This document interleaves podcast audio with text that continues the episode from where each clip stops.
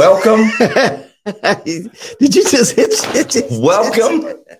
That's new. Wait, wait. You know what we haven't done?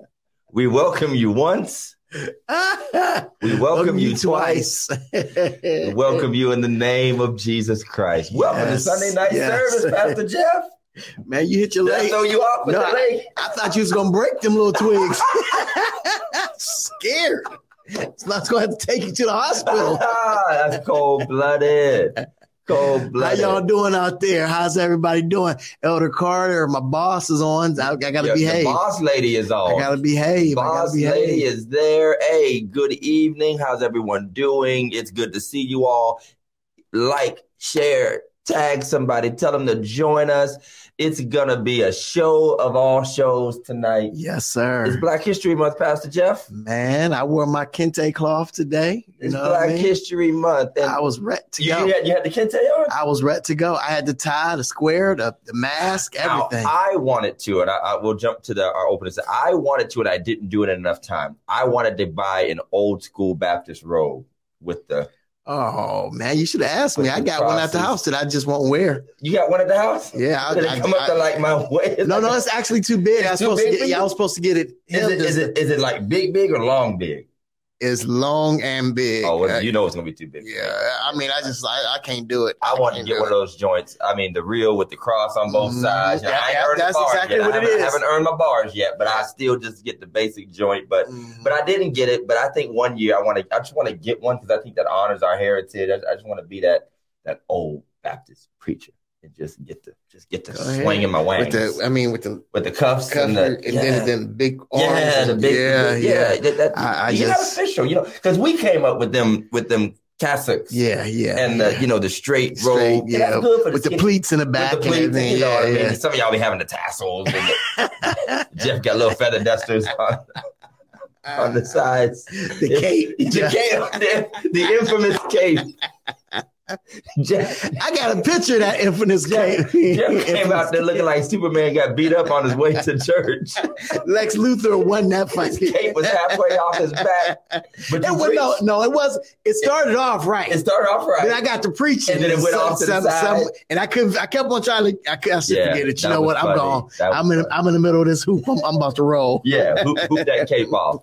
Well, you know, we've only been in Black History Month for five, six days now. And Whoopi Goldberg already got fired from The View. What is this all about? I mean, you know, she she made the comment. She made um, the comment. and I mean, we better not make the comment, or our show will be off the air. we can make any comment we want. Okay, all right. We can. We we are Todd and Jeff. Are we? We are pastors of Warren, Ohio. We are pastors of Warren. Whoopi ain't got nothing on us. But I mean, she started a firestorm. And, you know, I tried to explain to some of our black, and you know what's funny? We're seeing again, and we got to do a show about this, Pastor Jeff, the hostility between blacks and Jews. Yeah, yeah. Which is crazy to me, but I, I, I mean, I see it, but some of it's, I think, jealousy.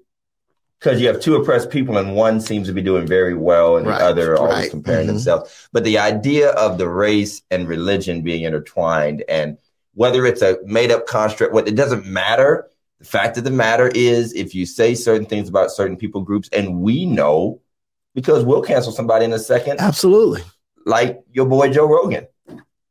Rogan and Whoopi tonight. Rogan and Whoopi. Rogan and Whoopi. And I, I I have to put a disclaimer here, and I really do. I got to put a disclaimer Go ahead, Pastor. Some of the responsibility has to fall on the viewership. If you're going to get your news source from Joe Rogan, and you're going to believe everything This he is said the nature without of fact checking, this is the nature. there has to be some responsibility Jeff, on you as Jeff, we're pastors. Jeff. We don't fact check. we're pastors. Do you remember his fact check? Because I've heard a few.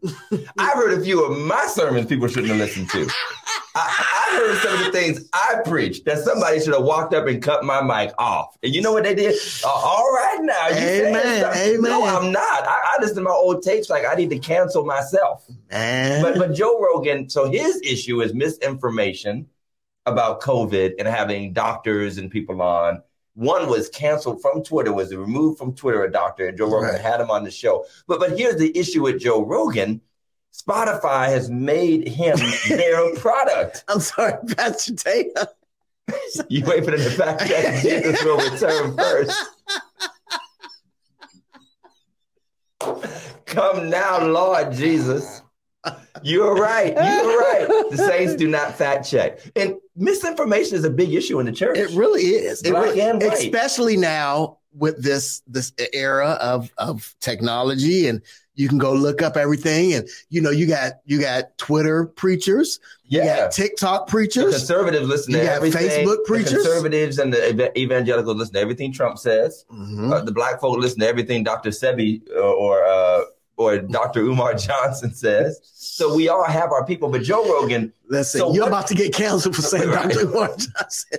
but but what what, is the? You're right. What's the responsibility on the? Do they are they capable? They're capable. They they're, they're lazy. I'm gonna just say it. it's laziness. So Not- if they're not capable, then is the platform culpable? If the people aren't capable, and it's been proven, and people have brought a distinction because Donald Trump, we all know, was removed from Twitter and Facebook and all that. Now, he was just another user of their platform. Absolutely, absolutely. Spotify paid Joe Rogan a hundred million dollars, and I'm asking myself: somebody made the decision.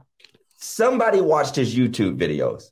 Somebody saw him say all the stuff he was saying, and we just found out in the last 24, 48 hours that he has a special affinity for the N word. Yes. They decided he was worth the risk $100 million of a hundred million dollars, and that somebody and said, I think that's the part you can't look at, you you can't deny. Somebody at Spotify, knowing that they were a major platform with millions of listeners that want even millions more to join their platform, decided that that was worth it. Somebody decided that was worth it.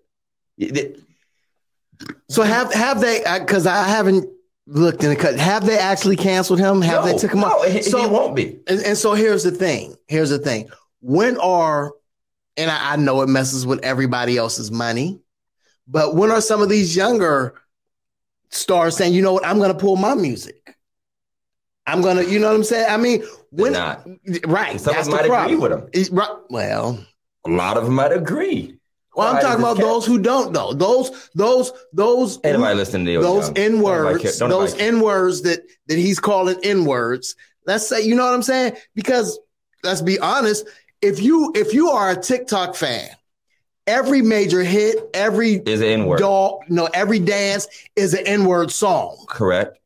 So if they start pulling their stuff, you're messing with you're met that hundred million dollars. They're gonna mess with some money. I understand. well, we, we, understand. we we we can't come together for that though. We won't come together. All right, You're stop. right. You're right. We won't come together to to fight for what we feel is appropriate. But the fact of the matter is, we have to hold Joe responsible, and we have to hold ourselves responsible. But here's the other side: podcast, where he started, Mhm. where we are, Right, it used to be a space where only a select group of people would really engage. right, Podcasts are officially mainstream media now. absolutely.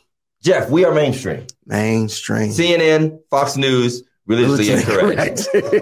We're all in the same boat. We're mainstream. So a lot of that stuff was said when he was just doing a YouTube show that grew and grew and grew and Mhm. grew and grew. And so at some point, number one, Dave Chappelle was right. Cancel culture is going to fall on its face. It's I going to fall on its that. I definitely agree with that. But on the other end, whether it's Whoopi Goldberg with an opinion about Jews, that is historically erroneous in a way. And I, I get the perspective, so y'all can argue about Jews, race, and religion. And in Joe Rogan using the N word, usually in an anecdotal or informational manner, are we becoming too sensitive overall that we just would cancel everybody all the time if that was the case? Because we would be are. canceled because we actually had an episode about the N word ourselves. And, Absolutely. uh, I think we need to delete that episode now. we might need to delete that. So, what I'm saying, they, they deleted 80 episodes already, Wow. but he's not going to be canceled. Big Well- Mike wants to, I know Big Mike. Big Go Mike's ahead, jumping Mike. at the Go go ahead. ahead. go ahead and throw the last word in, Big Mike.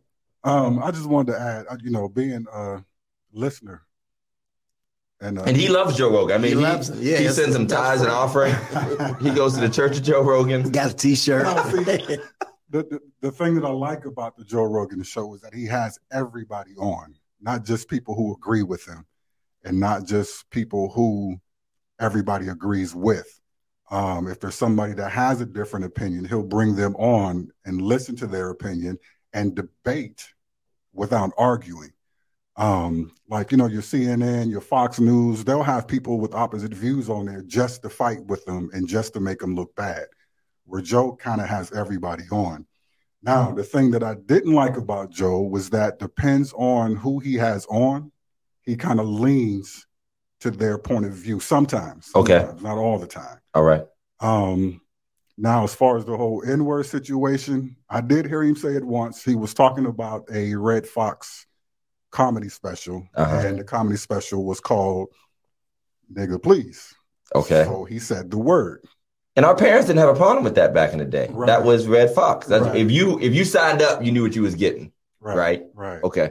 Um, do I think he's racist? Uh, I don't think he's racist. I think he's a 50 year old white guy from Boston. And That means he's racist.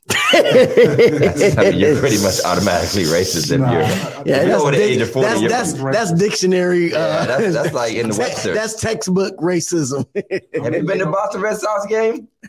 Mark Wahlberg, same thing. They caught him saying it once. Yeah, You know what I'm because? I mean, who else from Boston did they catch saying it? I, I don't think they're racist. Larry Bird too. Uh, whatever. All right, y'all. before before Go ahead. because there's one thing that I did that I did appreciate. You know, after Whoopi got suspended, the next day they brought on a psychologist or whatever to talk. They did not participate and put her down. So if anything ever happens to me, you know what I mean, or you when we, we come back when if I come back or you come back, don't put me down. I'ma you know, don't, out. don't dog me out. I'm gonna dog you, know, out. Let I'm it be. Let, let, let, let me live my I'll be like, welcome life. to the Todd Johnson show. God bless y'all. All right, y'all know what time it is. We do it every week. Go ahead, Mike. We know what time it is. We're on? right there. Cause meme of the week. Meme of the week. Welcome to Religiously Incorrect, ladies and gentlemen. Meme of the week. Meme of the week. We thank you. Send us your memes of the week. Meme of the week. Meme of the week. We, we are, we are, these are all jokes. We are just playing. Okay, can we get some black dancers for the meme of the week for Black History Month? Can we get some black dancers? Okay, here's the meme of the week. How old women stare at the preacher before they start shouting. I know that pose. I know it well. You know that pose? I know it well. The hand on the hip, Mhm. the serious look. Serious look. He ain't about to go there. He and my key. Well, He and my key. If he holler one more time, and then you know because now we're Baptists, so they have Baptist fits. oh yeah, Baptist. They have Baptist fits. That means they just fall out over the pew and start flailing, and, and they they back their backbone fall out, and the backbone fall out. the, the backbone fall out, and you gotta you gotta keep them anchors down real real strong in the flow. And, and then the people run over and start fanning them and stuff. But I, I, lo- I love that look. I love that it. means you're doing They something. about to grab the back of the pew, and they just they about to get to it. Now, you know, about to get to old, it's not just put it back up, Mike. It's not just old mothers. I got a deacon with that pose too. Oh, so it's a whole lot. Oh yeah, oh yeah, oh yeah. He did it to me today. oh yeah, He oh said, yeah. he said, oh no. He said, oh no. you go ahead, Pastor. People want you to wrap it up and they egging you on. Uh huh. They they egging you on. They want you to keep going. Preach, Preach. preach. Pastor. Yes. Now, now, now, Spike Lee is basically turning into an old church mother. He's like the church mother of the New Knicks. York gang. Yeah, he's the, he's the church mother of the of the, of, of the Knicks. Uh, he, he is, he is. But but I'm telling y'all, it's it's it's it's a blessing. Mothers, you know, with the dear sainted late mother Heron, mothers Wow. will push a preacher. They will. They definitely. Mothers, if you, eh, eh, all my young preachers out there, if you want to get to that next level, find you a good church mother that Good will push you. I mean, you might be even preaching garbage, to be honest, but they will still love you. They will. love. Listen, I had one mother tell me one day, Pastor, you sang today. I'm like, Like, like, now- now, now, now, we know. Jeff ain't Come on now. We know that's. Oh. I was singing. I You- was singing. I was singing. There, there are times I, you know, when the anointing is high, when the anointing. He only sounds like three dead cats instead of seven when the anointing is high. All right, y'all. I want to thank our sponsors. We got our guests ready to come. Our sponsors, uh, Phillips Care Cleaning Service, residential and commercial cleaning. They are a black owned business and it is Black History Month. So check out Fernando at 330-219-7916. They do it all carpet cleaning, basic cleaning, deep cleaning, upholstery cleaning, wood floor cleaning, move in, move out, maintenance all around your house or business, serving Trumbull, Mahoning, and surrounding areas. They will come to where you are. And while you're at it, take care of the outdoors as well. They do not only lawn care services, grass, gra- uh, leaf removal. They do snow uh, removal. They they've been all out. They They, just, they, just do Warren. everything. They just do everything. Phillips. Care saved Warren. They, they're the they are the uh, plow that rescued Warren this year. And so check out Phillips Care LLC on Facebook. Call my man Fernando, my brother from another mother, oh, 330-219-7916. And we thank them for being a sponsor of Religiously Incorrect. And you too can be a sponsor of Religiously Incorrect. Just send us an email to our inbox on Facebook or Instagram, or email us at religiously incorrect podcast at gmail.com. That's religiously incorrect podcast at gmail.com. Now, our guest, what did the preacher say? The hour is far spent, but our guest tonight is one of the premier voices of an Episcopal generation. I mean, out of the princes of the church, those brothers uh, and those sisters who have served the Lord's church in leadership, in dignity, and holiness, uh, this brother is one of God's best. I've met him, talked with him, shared with him. Uh, he has shown such love and kindness to me. He has played an instrumental role for many years, particularly in the Black movement of bishops and apostles and those individuals who are moving forward in leadership of the church. And since it's Black History Month, nothing like talking about Black leadership in the Amen. church Amen. especially our episcopal leadership. And those that don't know what episcopal means, it means the government of the church, the order, the hierarchy, the leadership of the church. And I want you to welcome with me the good doctor and bishop, H. Eugene Bellinger. Give it up for Dr. H. Eugene Bellinger. God bless you, my good friend. God bless you. My joy to be with the two of y'all. It is so much fun. I can watch you two all night. We didn't run him off. That's a Have a good good thing. night's rest. Yes, sir. Yes, sir. Well, thank you for being with us tonight, Bishop. And we have so much ground to cover and only a little bit of time to cover it in. But first, just tell us the quick and dirty, the, the quick version of your bio, where you come from, how long you've been serving in the church, and when you were consecrated yourself as a bishop in the church. I'm a little old country boy from North Carolina. Went to Newark, New Jersey to hang out by clothes. Got saved, got in the church, and uh, enjoyed being in church. Uh, worked in the church, became president of our youth congress for the Mount Sinai Holy Church of America, a historical black organization founded by a woman. Uh, Hmm. And so I was glad to be part of it. Became a bishop in 1993. Uh, got married, moved here because my wife uh, went to North Carolina Central University. They were bringing a lot of HBCU students at Ohio State. And so we moved here. Uh, consequently, when I got here, I started working at Ohio State University with the Office of Minority Affairs. Started a campus church, some of the best musicians. Oh, God, uh, Neil Allen, uh, her father, Bobby Floyd, all those guys played for us. And we Uh-huh. created, created a great choir. And so one of the things that Ohio State University, being this land grant institution, thought they were the greatest thing on this side of coffee, but they had no dealing with the African American community, so I bridged that gap. I became the advisor for the whole Black Greek Council, which was a no-no in the Pentecostal church. Wow. wow. I believe it. so uh that so I'm in the city of Columbus. I pastor a church. Uh, but I love God. I love God's people. I got a wonderful wife, got two wonderful daughters, uh, wonderful son-in-laws. So I love what I do. Uh, I'm a specialist in dealing with clinical mental health in the black church for pastors and uh, religious leaders. And so uh, that's a piece of right there. So y'all, you grab hold of that, become like an octopus, and then pull it out of me. Okay. Yes, sir. Yes, sir. well, one of our commenters has already beat me to my first question, and I gave a quick, just little idea of it. But Charlene Allen, who's like my one of my second mamas, uh, and she just loves Bishop down there. Uh, what does Episcopal mean, and why is the word being used so much these days in the in the church?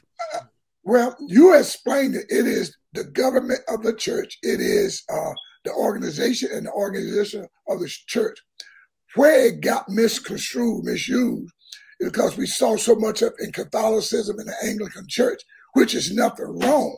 So when the black church started incorporating, they were saying we're trying to be like the Catholic Church and the Anglican Church, and really don't have all night. But the Catholic Church and the Anglican Church is like the Black Coptic Church out of Northern Africa, where I let everybody rest their case and ride that pony for a while. But it really deals with bringing a sense of dignity and, and, and uh, sacredness and liturgy to the church, which we were uh, part of it. Because even in Africa, we had a sense of liturgy, a sense of Mm. sacred worship, a sense of uh, honoring God. I say this, and I'm moving ahead of myself. What Rome and Anglican did, and the Anglican Church, they went to, and this is not a slant, they went to Africa, took a Walmart suit, and turned it to a Ticklio and Yves Saint Laurent. They took Hmm.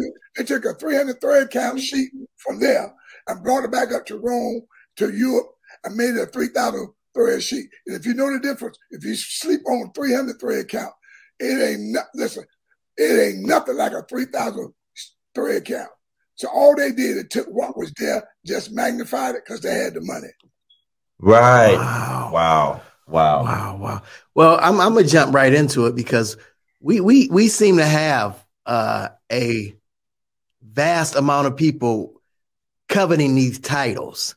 Mm. And is it is it a title to be coveted, or you know, and is it a title to even be played around with? Uh, you know, these we have bishops who went to elementary school now, and I'm just I'm trying to figure out how they got there. You know, how does that? How, Junior bishops. Junior, Junior, toddler, toddler bishops. Uh, you know what what do you say to these these people who have somehow found you know even i mean let's just be honest sometimes we use it plain and i don't even think you know we hey bishop what's going on you know Right. we u- and i think you know that title has become so nonchalant Well, I think first of all, what we probably need to understand is that there have always been bishops and apostles in the Mm. black church.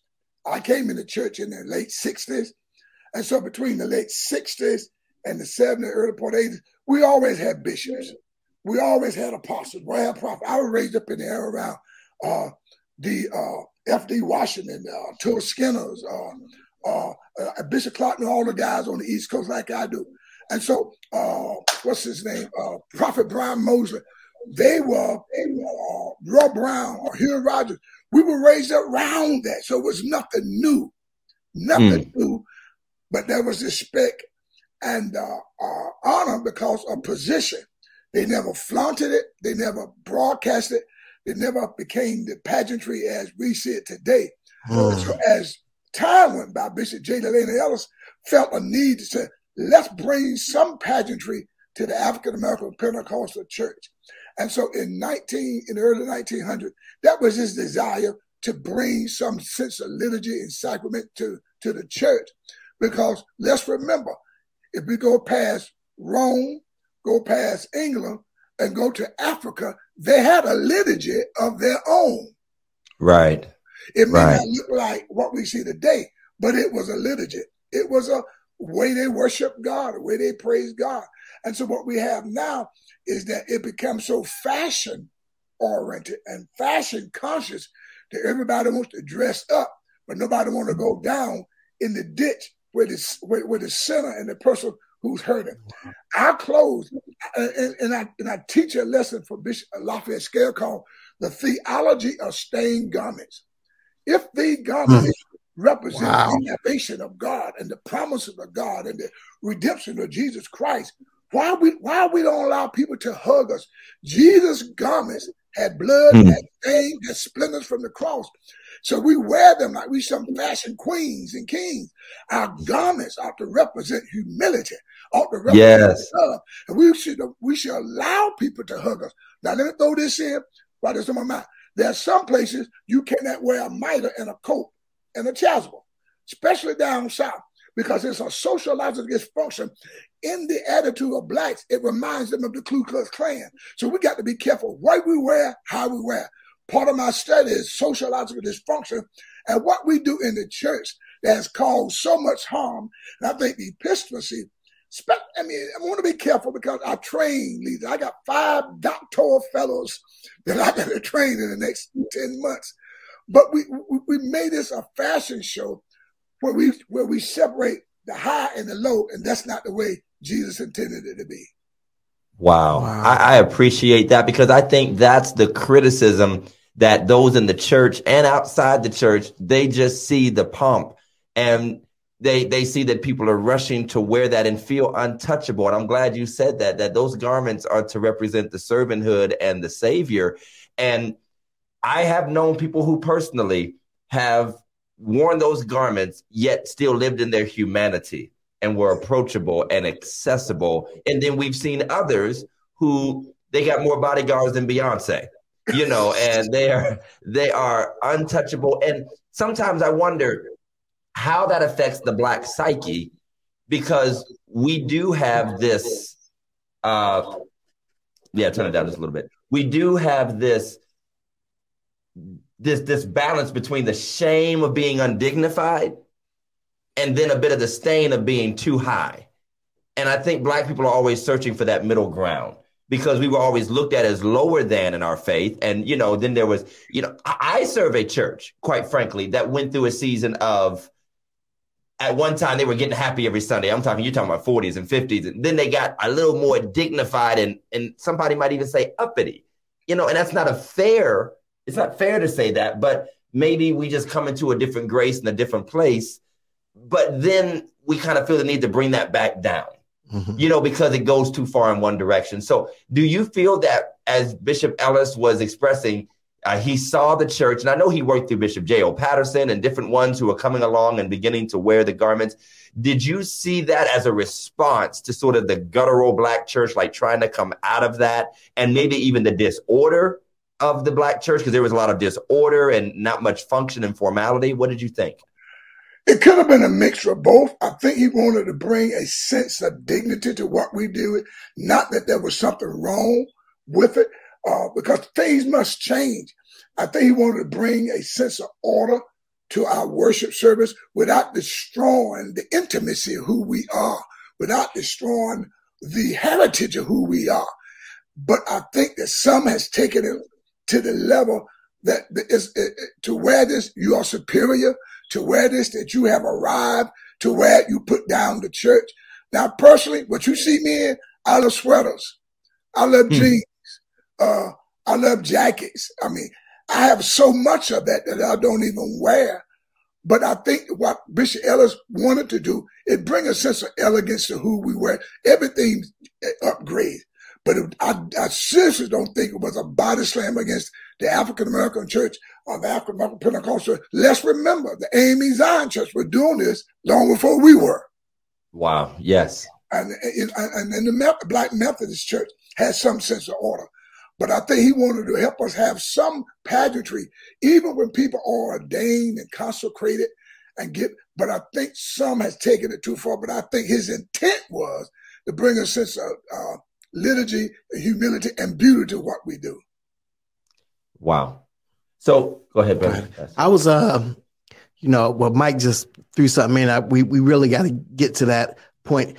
Is it is it difficult when you see so many um, so many young individuals putting on the collar? So many people who uh, may have went to you know Just unproven. just unproven or ABC school. You know, people literally have, you know, get doctorates in six months. And I'm not downing anybody. I, this is not my our our goal is to down anybody, but I'm just being honest. People getting doctorate degrees, He's talking about Facebook bishops, Facebook bishops. internet, internet, Yes, yes. episcopacies. What? Can I get a certificate online? I mean, do you know the website? I can get my, my consecration. Well, well, when the Joint College started, it started out as a training institution. Three years, two to three years. It's, that's how it started. The Joint College to bring where we gathered days to learn. No one was really teaching it. And so we brought in some top scholars. You know, Bishop Clark was there. Uh, John Kenny was there. You know, James Alexander Ford. He brought brought in the brightest. but to, to teach us about what it was all about. And I think that um, what has happened is that uh, this generation, let me be careful because this generation is falling in love with me and I'm working with. But I some, some of them have taken this trying to be like Bishop Ellis, but don't understand the struggle or what it is. So part of my job during this season is to help bridge this gap and say it is not what you see, what it is, because after you take those garments off, you got to get down to work. And I think Come on, come we on. made it more fashionable. Uh, one of my case studies, let me tell you what my case studies, one of my case studies is what do what what does what do bishops really look like? You've been to a ceremony where they go up the aisle, go to the pulpit, and the crowd on the side is cheering them. My research is to understand what is going through people's mind. What we remind people of is Jabbo and Boo Boo and uh, uh, Frankie and Weeru who got out of the hood. We remind Mhm. them now Bobo Weary is the pimp riding on the on the uh, Cadillac, uh, uh, Wow. riding the Mercedes up that aisle, going to the pulpit where the people on the side would never be. They're glad that Bobo got there.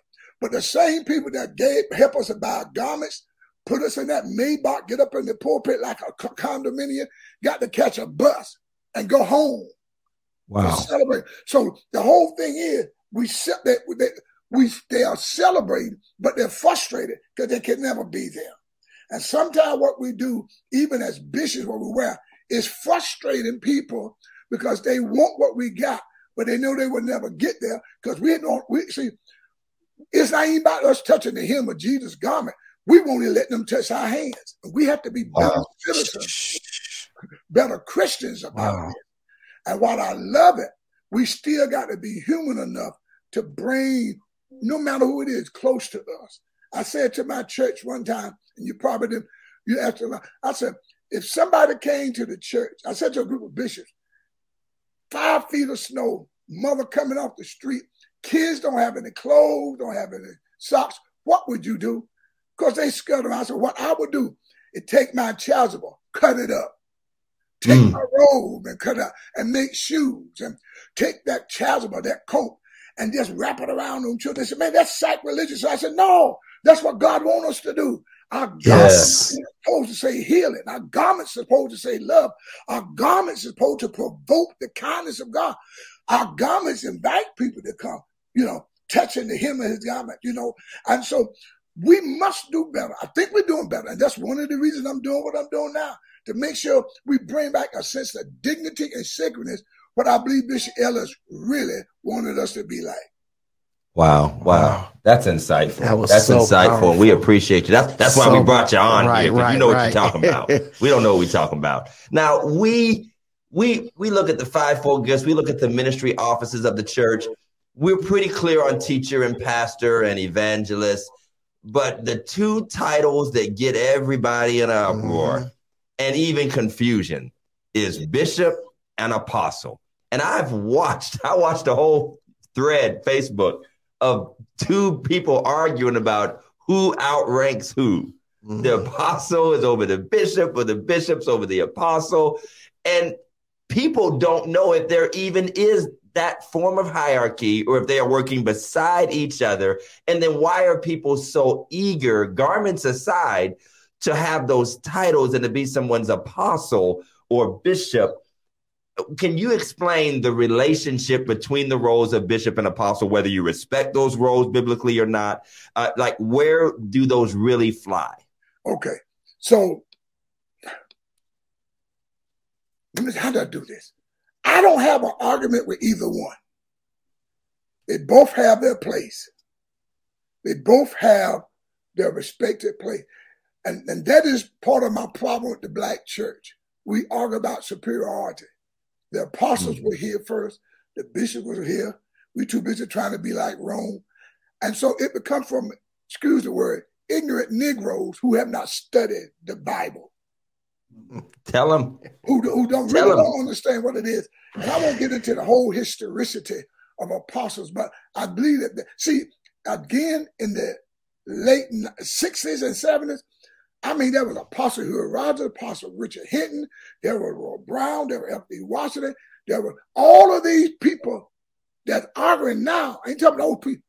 They live together, function together because we were a black community. Let me, let me do this.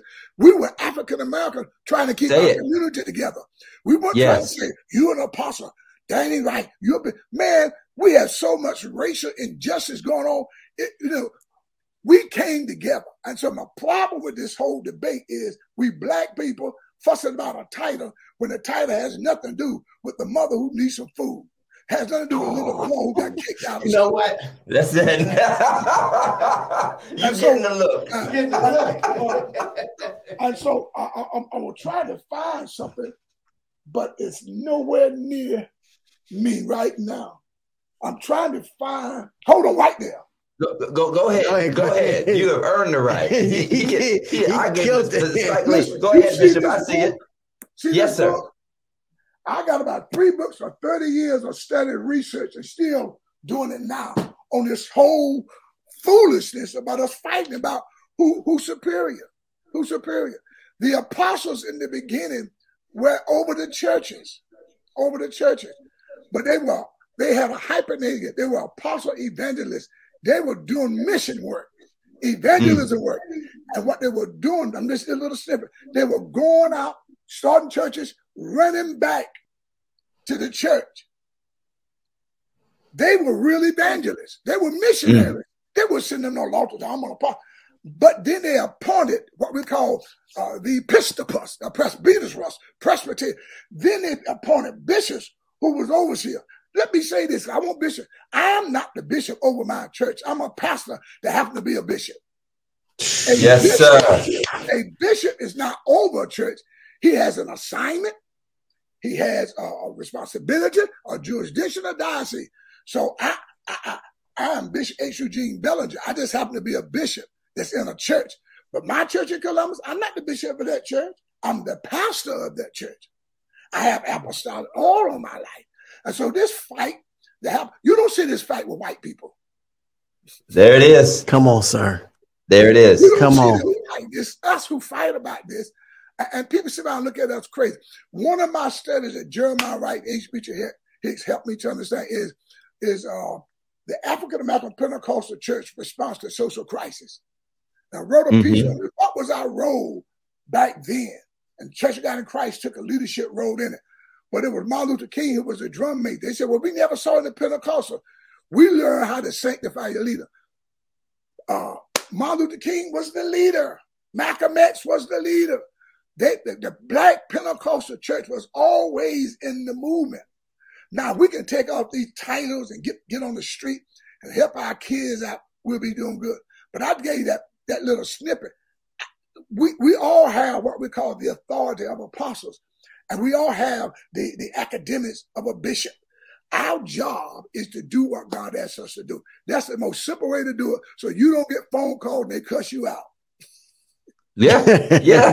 and, and and and Miss Allen said it right. Sister Allen said it right. Though my white pastor friends call each other by Bob and and Joe. And now, to be honest, there is a measure of black dignity that exists in making sure we are not common with each other. Yeah. And there's a different level of respect in black families and communities than you do see in white families. Absolutely. Because yes, and I, I know you know Miss Charlene, you know we know the same pastors, and I do call them Joe and, and Bill, and but but I never call my pastors, you know, and I won't even say their names. I'm scared to say their first names. I would never call them, but also to be honest, in that other culture, they kids tell their parents to shut up.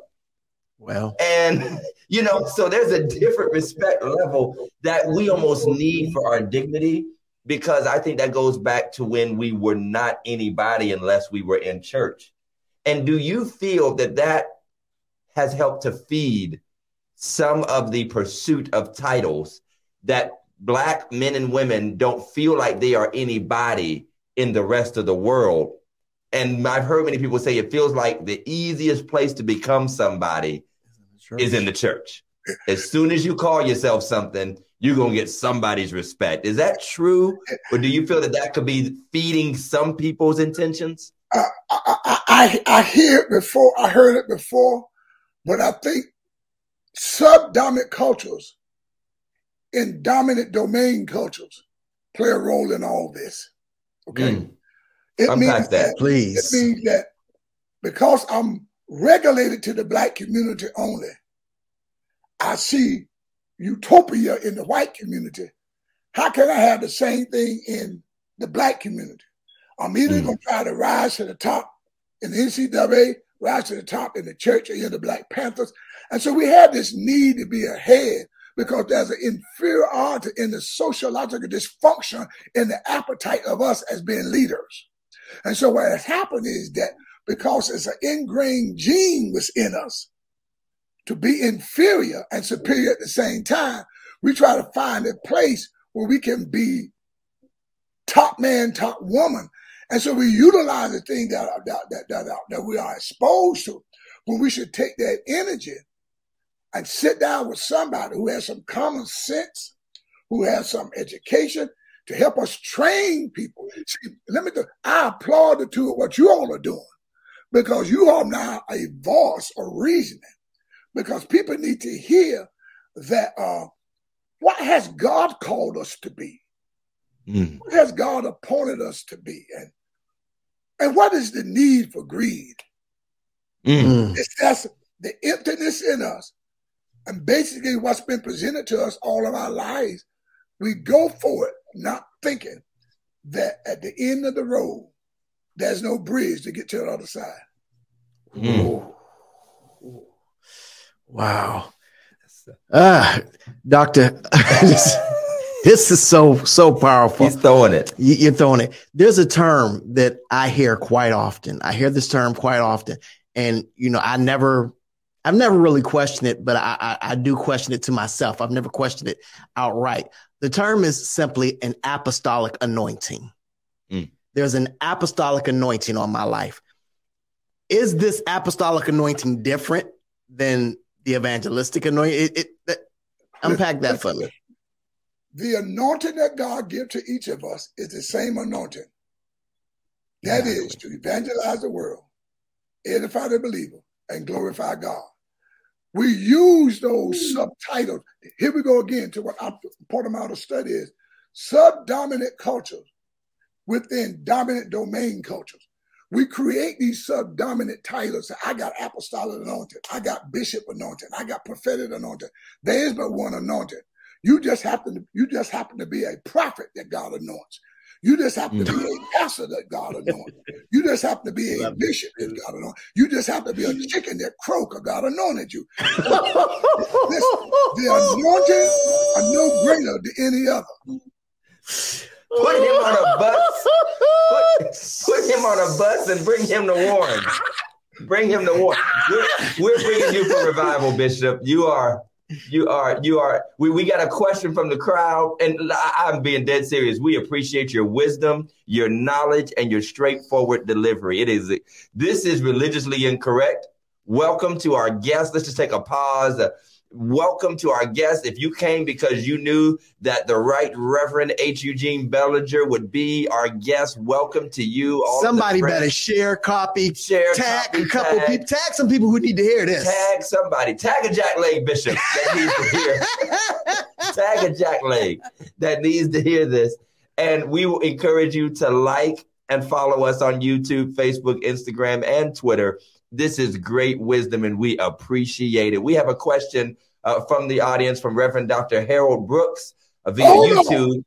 Yes, yes, yes. I think you know. Dr. Brooks would like to know, Bishop, will you please unpack the term apostolic succession? Okay, here we go. Here we go. Apostolic succession. Here's the deal. Everyone who's in the Catholic Church know they have a right or they have the opportunity or they can be Pope. They know they won't be. They know they've been taught, hey, I'm a good Catholic. Man, one day I could be the Pope. That's secession, but you would never get it.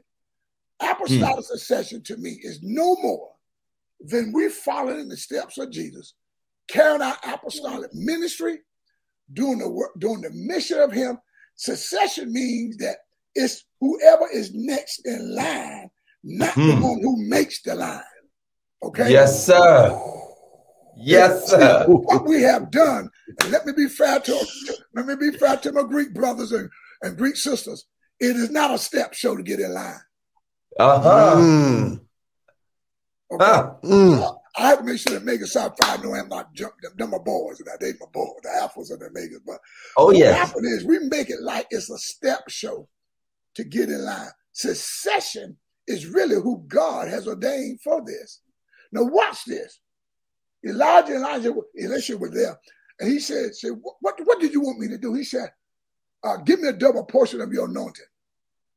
And so he allowed him to do double what he did. But watch this: the fellow still respected him as the father and Yes. the general in his life.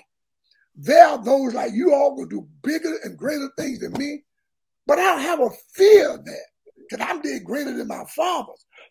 so succession uh, can't just be handed to you. It has to be something that's orchestrated by God. It has to be something that's directed by God. I know we give people paper when they become bishops and give them uh, apostolic succession paper that trace their lineage all the way all the way back. That's just a document that lets you know that you're in the line of succession of the episcopacy or, or either being a bishop. It don't give you any more authority. It doesn't. It does not give you any authority over nothing. It's just like my mother name. I'm I'm I'm one of the successors of my mother, but I'm not my Mm. mother. I'm her son. Right. And so my Yes. my wife and I have two daughters. They are our successors. Okay. Then I got four grandchildren. They are our successors. That's how it works. The real simple term. And I know that somebody out there gonna put out a whole lot of scripture or history. Go ahead. We need to stop the foolishness of making this thing bigger than it really is. Thank you. Thank you. And and and what about go ahead. This whole thing is about humility. It is about Yes. Yes, yes, yes. It is about the anointing of our God to evangelize the world. It is about an anointing life to bring mission and hope to a dying world of suffering. It's about taking off those clothes and going out on the street and protesting and doing something for our kids. It's about loving people. It's not about how many candles I like. It's not about how, if I drink out of gold or silver chalice. It's not about whether I got a two and a half, three inch collar. It's about loving God's people. First of all, ain't nobody gambling out for our garments. They gamble for Jesus' garment. They were blood sweated and stinking. Ain't nobody gambling for our Come on, garments. come on, come on. There it is. I'm just giving y'all, listen, I'm giving you all the HUG version. I have not even given you the academic version. I don't want to do that tonight. I just want to talk. You you give it. Let me drop this in. I got Go ahead. like a white sweater because I love it. But I referee basketball. Here's what I found out about refereeing basketball. If you ever know anything about referees, fresh, freshman there are three men on the floor. There's a thing called PAC, primary area coverage. Problem in the church is we don't know our primary area coverage. Oh my I God. got a, I have an area. There's a lead, there's a trail, there's a center. Uh huh. Five, six players in front of me. But over there is the number one player where all the cameras, all the newsmen, Duke is there, North Carolina, uh, North, University of North Carolina, Louisville, Kentucky. They watching that young fella. Ain't but three players over there. I want to go this so I can get on the camera. But my area of coverage is where the most players are. It's called observation, not Mm, ball watching. Okay. Mm. And so many church people have ball watched all their life. And so whenever something happened on that court, you know that when they blow that whistle, you can have 50, 500, 5,000, everything stops.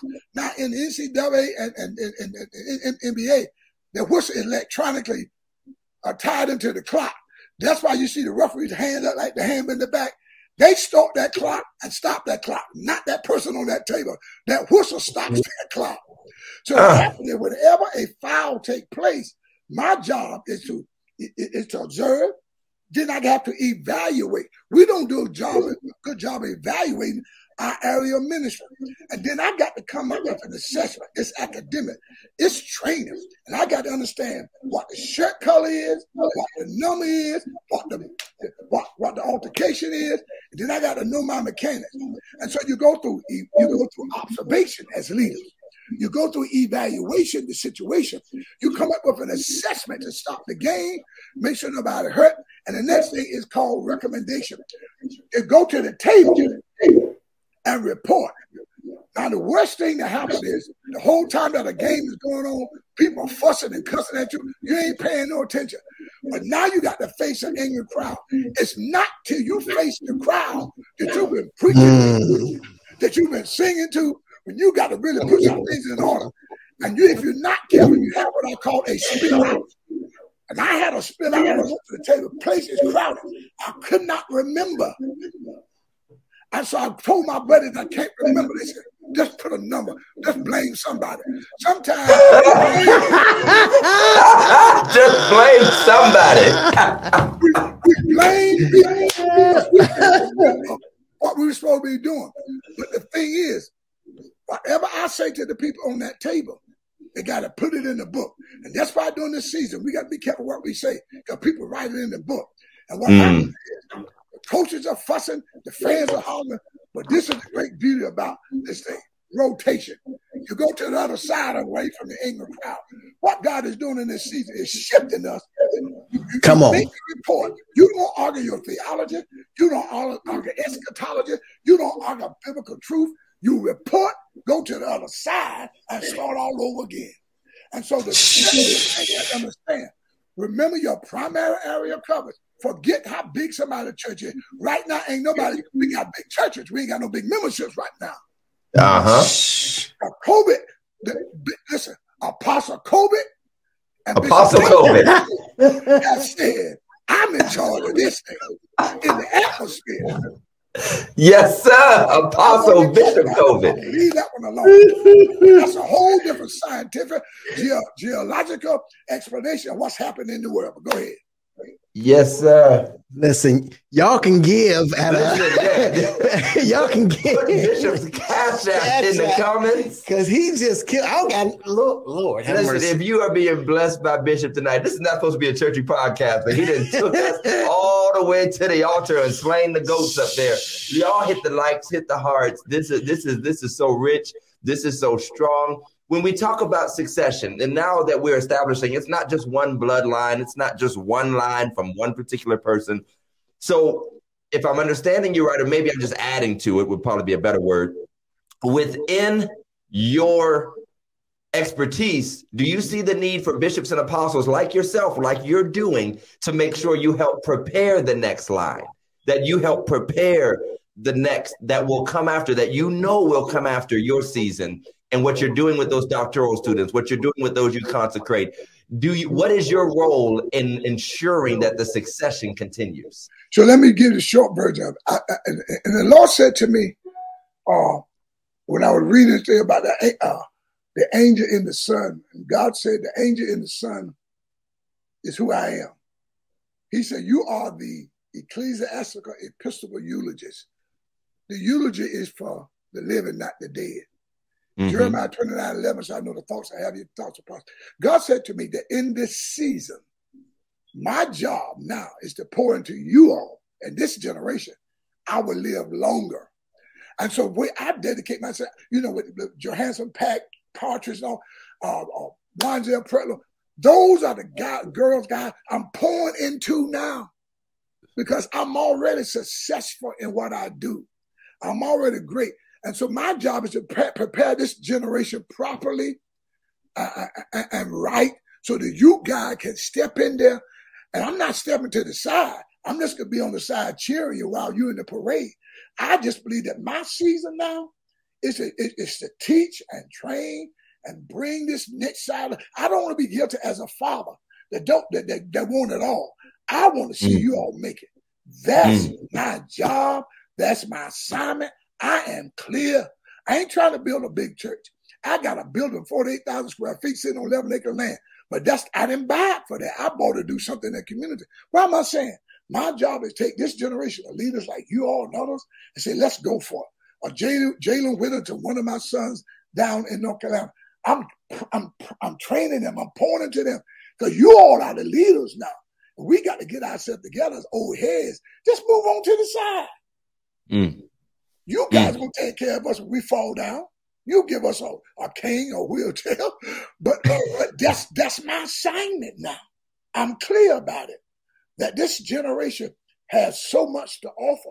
The problem is we're in what we call a Sasha moment. This generation want to know how do you get from here to there and stay there. And the problem with the fathers, we only giving you uh, we only giving you history, but we have not opened up the book of the ancestors. See, we keep talking about the fathers.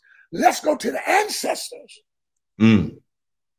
The ancestors are the one who kept the records, gave it to the fathers, and the fathers only give what need to be done. I just believe that this is my season to pour to others to develop them. And I'm living my best life now because I'm releasing so much. I mean, if you ever come to my house, you see nothing but research, nothing but powers or stuff that I got to get published. I got to give it out to some of y'all because I can't take this to the grave. My children Yes, don't want this. It's this. but that's my job. And I love what I'm doing. I do. I run up and down that basketball court four months out of the year. At six and I'll be seven in a couple months. But it's what I call self-care for me. It's a time mm. in the last two months of the year after dealing with the Negroes and the good people in my church for eight years. I did not get energy at first, but it's self-care for me and my wife. Let me drop the Wow. best thing that happened for my wife and I last year during COVID. We didn't go to a lot of restaurants. Our date night included her going to my basketball game, watching me flex my muscles showing off, riding all day. Which we, Go we, ahead. we became creative. And I want to drop this into the young pastor. You got to create a self-care plan to get away and just spend time. Don't go, listen, don't, if you're going on a sabbatical to study is one thing, but if you're going on a sabbatical with your wife, don't be bringing your books and phone. Have something else to do. Uh, you know, Bishop Clark and I laughed. And I said, Bishop Clark, y'all, y'all, y'all pick at me because I referee basketball. Y'all go fishing, y'all go golfing and bowling, all that. I get paid to have fun. yes, sir. I said, I get paid to have fun. I, he felt like he said, boy, get out of here, Bishop. And I said, I get fun, paid fun. I, I, I have fun telling these coaches how to help these kids out. They love me when I come on the court. They know I'm gonna treat them fair. But yeah, that's what I do.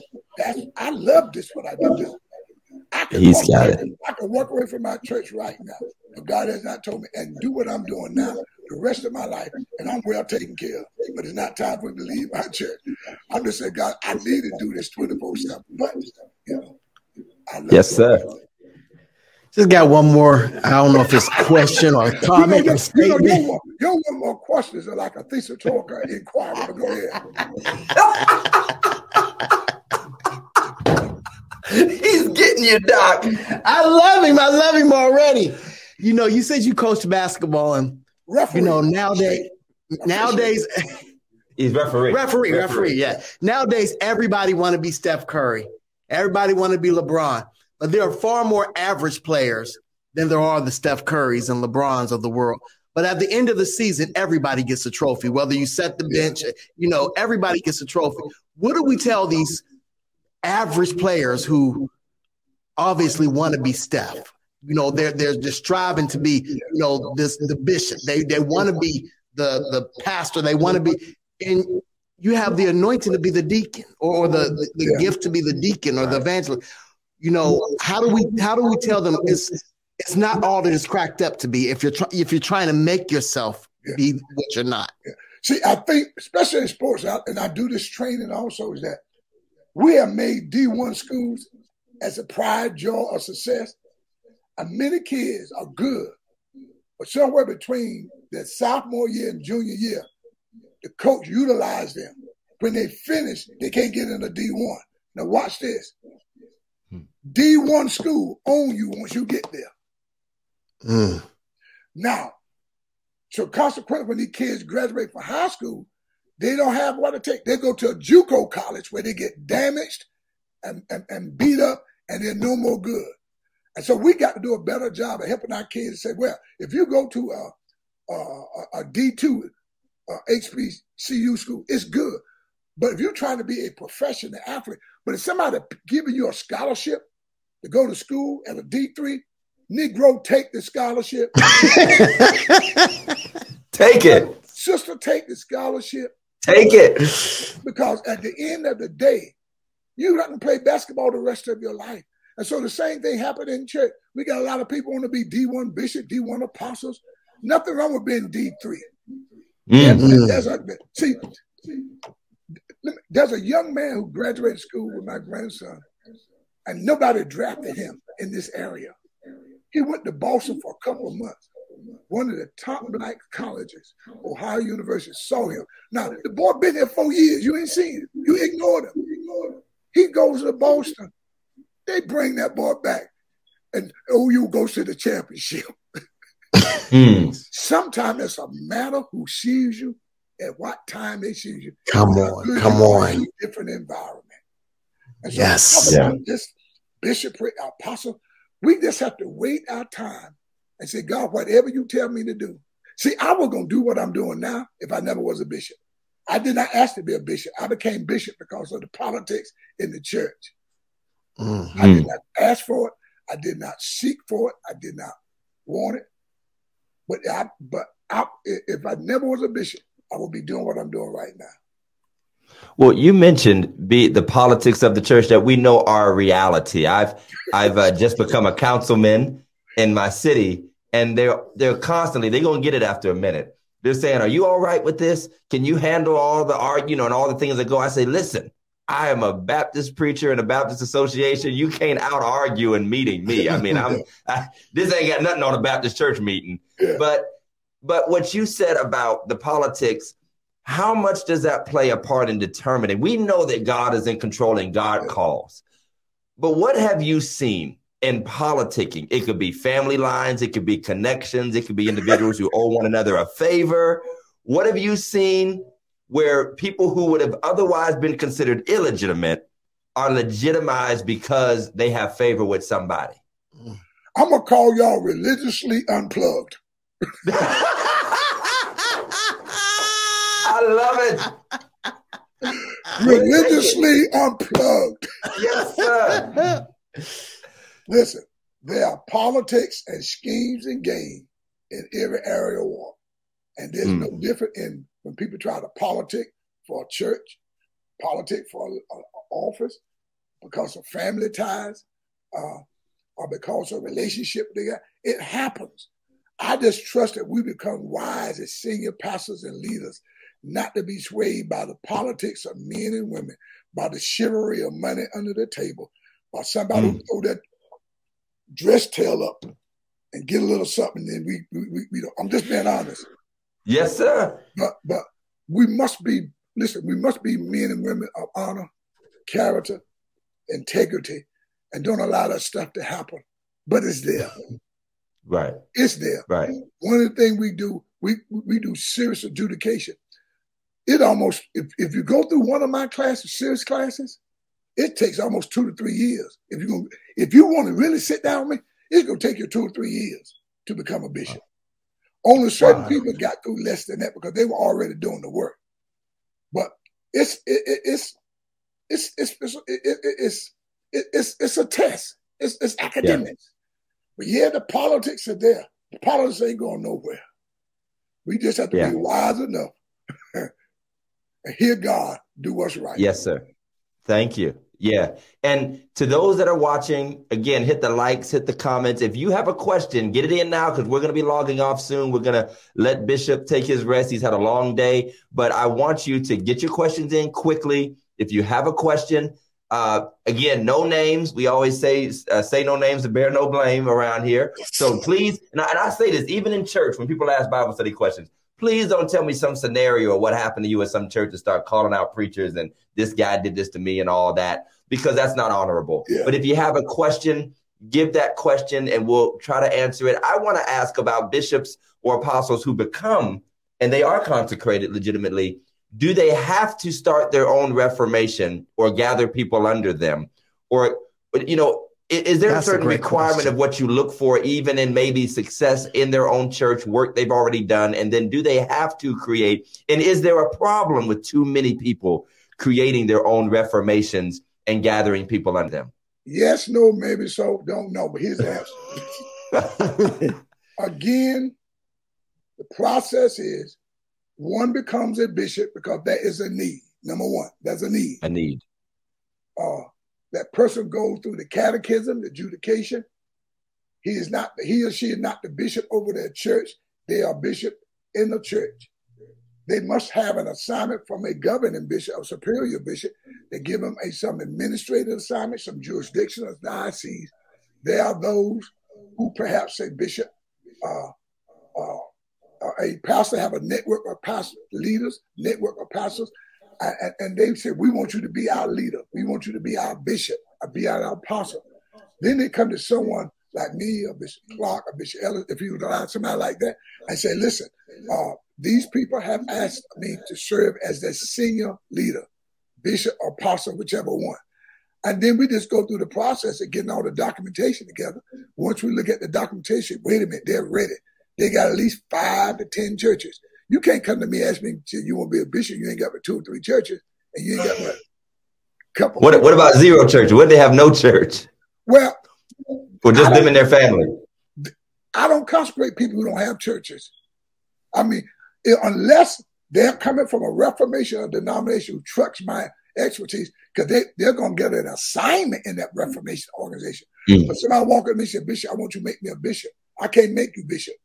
Bishops are called. Mhm. Yes. And so I can't make you bishop because what, what work do you have? What assignment do you have? Well, I want to come under you. I don't need a bishop under me. I don't have an assignment. I don't have any churches to give you. And so what happened is, uh, I have a strict code. I don't, I, I, I don't do those. I don't make bishops. I don't consecrate bishops. I don't call up apostles. I just don't do it because there has to be a need for it. And that person has to have the right character integrity. Uh, in, in, anymore, we look for people who got some academics now, who got some Mm. school and some training. And my problem is that people say, why do I need training? The same reason, Negro, you would have filled out the application and get that job. Yes. Yes, sir. So I, I appreciate that honesty. I just believe in training, educating, and development. And you see, depending if they want to go three years, then I know they want to do it. They want me to rush the job. No, it ain't worth me rushing. Not That's not it. my That's it. hand and my name and my title. You know? Yes. Yes. So Well, I mean, easy. you've given it to us. I mean, Bishop, you have given us wisdom and you have reminded us, and probably those who have had some reservations and and who have maybe not seen it this way because you have explained what we see, but we don't really know. Absolutely. And I think a lot of people see it, and maybe churches need to do a better job of explaining what the roles, though, if they have a pastor who has become a bishop or they have placed themselves under a bishop as a church. I think, and I found this as just in the local church, we assume people know. And even the people that have been with us for years don't know. You know full well somebody off the street don't know. And then there is all these images out there in the media, in the news, and the jokes on Facebook, and all you know the goofy videos and stuff we joke about, even, and that becomes their only point of reference. And you can't blame a, a people that are ignorant to what something truly is if you've never taken the time to teach and explain. I, I'm as simple now as if you've never been to our church, we this is prayer time right now. We're having prayer time every week. We have a time of prayer, and this is what it means because we've been getting up doing the same thing for 60 years. Right. right After we right, sing two right, songs, we do a prayer time. The average person still don't know, and and I think that that has been a, a, a mark against us. And people like Bishop Bellinger, like Dr. Bellinger, giving this knowledge first to the church because the church needs to know.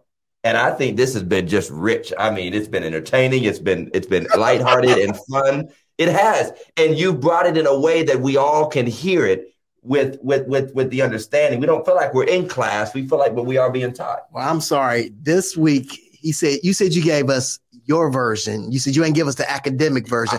I think we need a part two. We we need we need an academic I version. think we need an a- academic version. I think we need a part two. I want a That's- chalkboard. I want a chalkboard and everything. you, you you got a you got a mixture of both.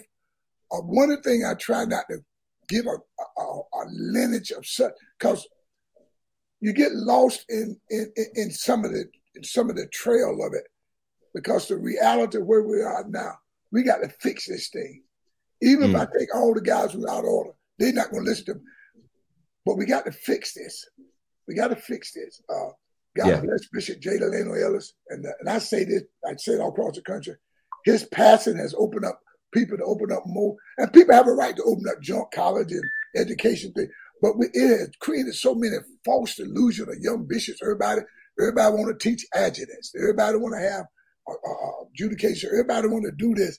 And, and the trouble that I have is that they wouldn't they, they wouldn't have done it if he was alive. They would have had some respect. But the problem, they've been waiting to do it anyway. So Mm, Well, there it is. well. and so uh, my thing is, I'm not critical of them, but if they ask me to help them out, I will probably tell some of them close it down and start right and get somebody substantial. Uh, and what I have to tell people, see, my name carries a lot of weight, not just in the church world, in the academic world, in the sports world, mental health. Because, like I said, that's my that's my focus there, and I can't afford to let what I worked all these years, a good level, to be ruined by just laying hands on somebody. Uh, There it is. you know. And, and, and then because now that I know you guys, and hit me good on this, I have a responsibility not to make you shame because they know that I was on your program. Then there's part, my job is to protect you two now. Yes, sir. Wow. Yes, sir. And we appreciate it. Now, we, somebody did ask about adjutants and armor bearers earlier, and we'll do it quick because we're at the end. How many adjutants and armor bearers do you need? Because I'm thinking I need nine or 10 armor bearers. Uh, so, how many adjutants and armor bearers does one bishop need? And, and what, and, and what is their real role? I mean, is it really to follow us around to the bathroom and carry my briefcase and do all of that stuff? Or, or what is the real role of adjutants and armor bearers? What's the difference? Well, we need to do a biblical turn of armor bearers. And most time, boy, where's the other book? The other book is that thick too on armor bearers. Uh huh. There was an armor bearer that carried the armor of the leader. There's a cup bearer that he only trusted to bring his wine and food. And they have all these people who are bearers of specific, of specific things. Uh, we have made adjutants. Uh, adjutant is a military word who served the military. The adjutant general is a military term which suggests he is a secretariat to the general of the armed forces. And so we made this thing that as bishop, we got to have adjutants. I call most of them agitators. I don't need anybody to follow me around Agitators. uh, because because uh, we make people nobody nobody want to bother us. Nobody want us. So we got Right. all these people surrounding us, and the adjutants they have nasty attitude, and they want to stop people walking up on us, and nobody want. And so you got these little snotty nosed little boys and girls, and who, who got to get permission to talk to. them. when when when when see Judas was a good example of a fool. Uh, yeah. uh, was he the one that cut? No, Peter was. one- Now Peter, is Peter. one. Peter. Peter is the crazy one. Cut the man's ear off because he was an adjutant. Then they put the boy, put him up on, on on trial. No, it wasn't me. And the woman who was a cousin to the man who was cousin, yes, you were. See, you got to be careful of having people around you. They think they're supposed to defend you, and they're called shame. And then you then you got to then you got to clean up the bloody mess. There it You is. got the Man, he off. He's got to slap it back on the head. These got to put it back on. Yeah. So uh, we have in, in church we have deacons. Deacons are them old deacons, them old deacons. They good people in church, man. They they about the best church. I think these adjutants need to go sign some of them old deacons from down south, the old There it is. Baptist church out in the woods somewhere. They'll show what it is to be an armor bearer. Mhm. We don't Yes, need, they will. We don't need no four or five armor bearer for what? I don't need anybody taking my briefcase. I don't need anybody changing my underwear, folding my clothes. It's ridiculous. I think they have their place to have people Yes, that, you know that, that, that travel with you that will protect you. But I'm not coming there with a squadron like we give it a bomb Pearl Harbor or nothing. You know? Yes. the, the doors of the church are closed. The doors, the doors of the church. He didn't took it to World War II on y'all. Listen, everybody, this has been an amazing, an amazing episode of Religiously Incorrect. Would y'all do us a favor and clap it up for Dr. H. Eugene Bellinger, Bishop Bellinger? Hit the likes, hit the hearts. I mean, it's been amazing. And, and, and not just for the last, I mean, for the knowledge, for the wisdom. And and and all that he has poured out and given perspective from his perch. He's at a real Absolutely, perch. We've been talking from the gutter. Right, we, we right, get on right, here. right, right. Me and Pastor Jeff, we don't know nothing. We just talking from the Just shack. talking. We in the ditch somewhere. But he is talking from the perch of service. He has been a part of the ordination of many bishops and apostles and those who serve in the Lord's church. And he is still yet training. And Sister uh, Pastor Tatum Osborne, our New York friend, said, "In your sock game, your sock game is on point. You are the bishop of the sock game."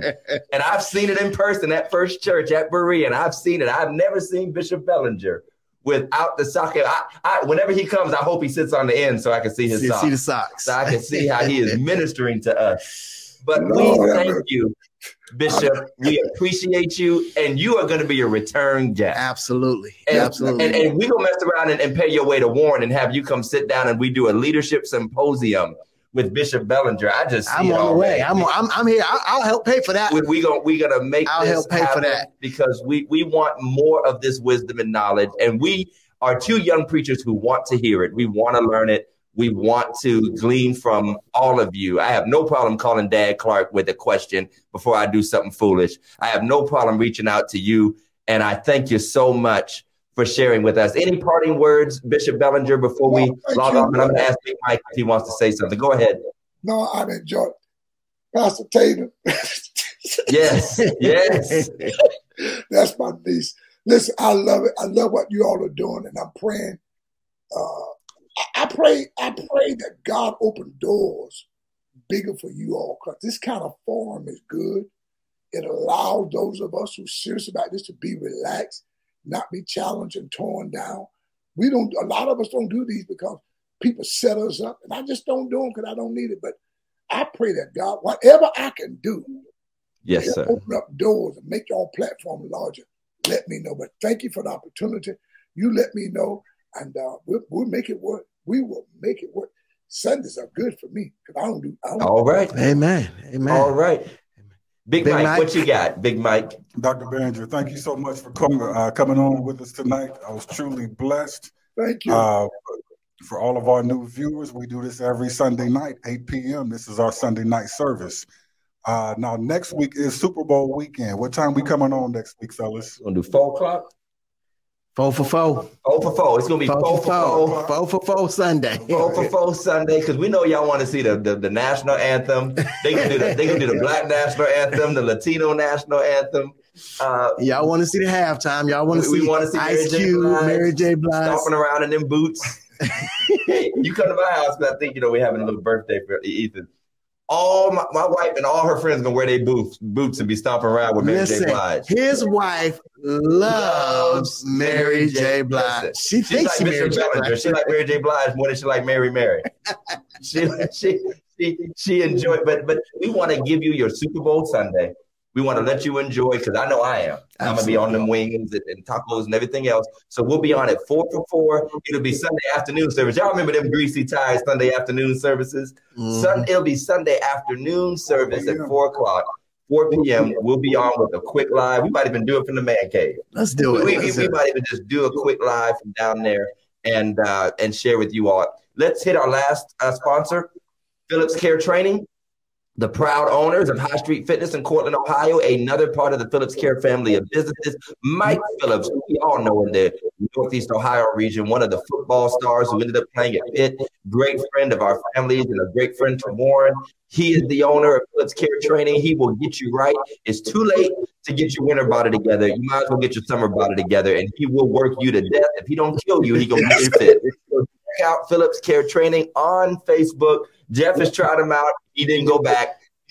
it's too much. I need him no more. But we thank you, Phillips Care family of businesses, for being our sponsors, and we thank you all for watching. Bishop, thank you for being with us.